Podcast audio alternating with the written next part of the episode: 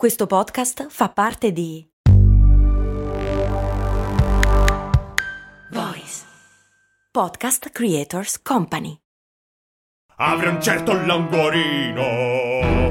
Ovviamente non panino. No, no, no. Un boccone ricco di gusto. Se conosco il posto giusto. Siamo d'accordo, su, su, via.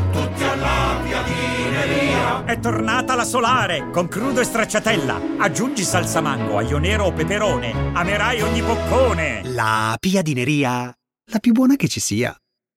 Sì, ok, l'amore, l'arte e tutte quelle cose lì, ma minchia il caffè caldo alla mattina quanto è bello anche lui però, no? Mi chiedono la fede e il gattone, come si fa un buon caffè con la moca e perché si chiama moca soprattutto?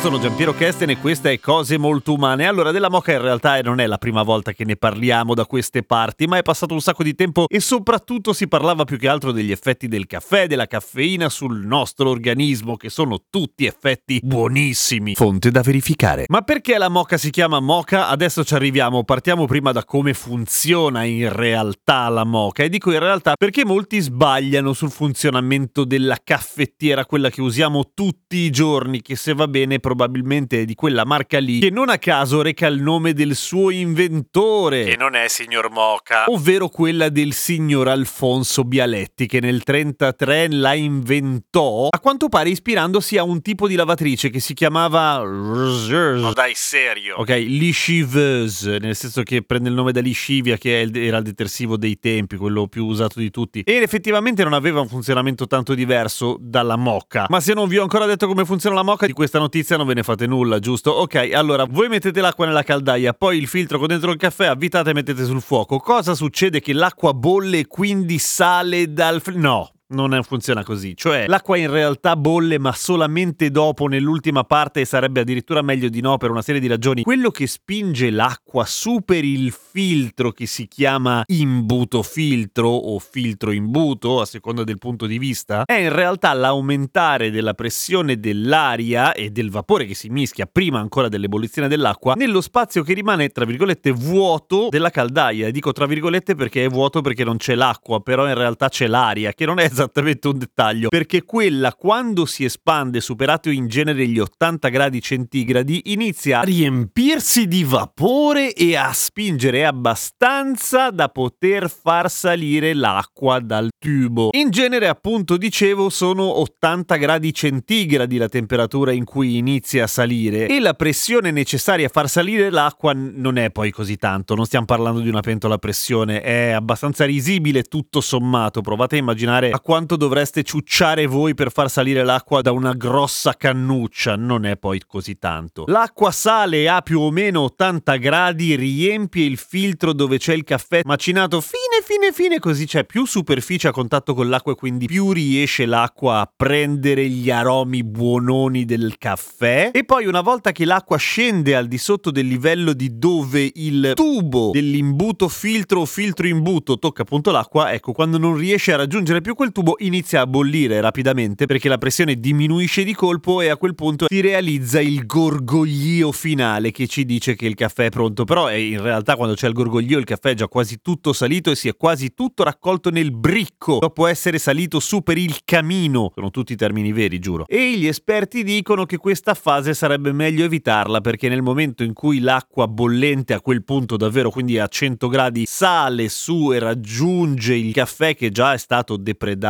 da tutte le sue cose buone, facendolo a una temperatura diversa estrapola dalla polvere di caffè dei composti che a 80 gradi non si staccano e che non sono buoni, sono un po' più amari. Dopodiché io personalmente sono di bocca buona e il caffè mi piace in quanto caffè. E ora la grande domanda, fino a dove va riempita la caldaia? Sopra o sotto la valvola o a metà strada? Sotto la valvola in teoria, ma non per una questione di sicurezza perché sennò esplode tutto. Che tu ci metta più o meno acqua, la pressione varia di veramente poco e comunque varia per pochi secondi, ma perché ci deve essere la sufficiente e giusta quantità d'aria perché tutto funzioni a dovere. È tutto freddamente calcolato, non c'è niente di casuale in una moca fatta bene ed è per quello che è difficile anche farle, quelle pacco non sempre funzionano. Non solamente la capienza della caldaia, ma anche la larghezza del tubo dell'imbuto, lo spessore del filtro, cioè quanto caffè ci sta dentro in relazione al diametro del filtro e poi la lunghezza del camino, anche quella non è casuale perché se è troppo corta esce troppo presto. Insomma, se la moca è finita al MoMA, non è un gioco di parole, mi riferisco al Museum of Modern Art di New York, è perché tutto sommato è proprio fatta benino. Perché si chiama moca la moca? Per un motivo che per molti sarà deludente, perché esiste un tipo di caffè che si chiama moca e quindi prende il nome da quello. E come mai quel caffè pregiato si chiama moca? Perché viene dalla città di Mocca con due K in arabo che è nello Yemen. Per cui è un po' casuale, poteva chiamarsi caffettiera Colombia. Però Mocha evidentemente ha funzionato dal momento che si usa tipo dal 1933 preci preci. Per cui niente, credo di aver detto tutto e non dirò buongiorno quella roba lì, non la dirò alla fine della puntata. E infatti non lo dico. A domani con cose molto umane.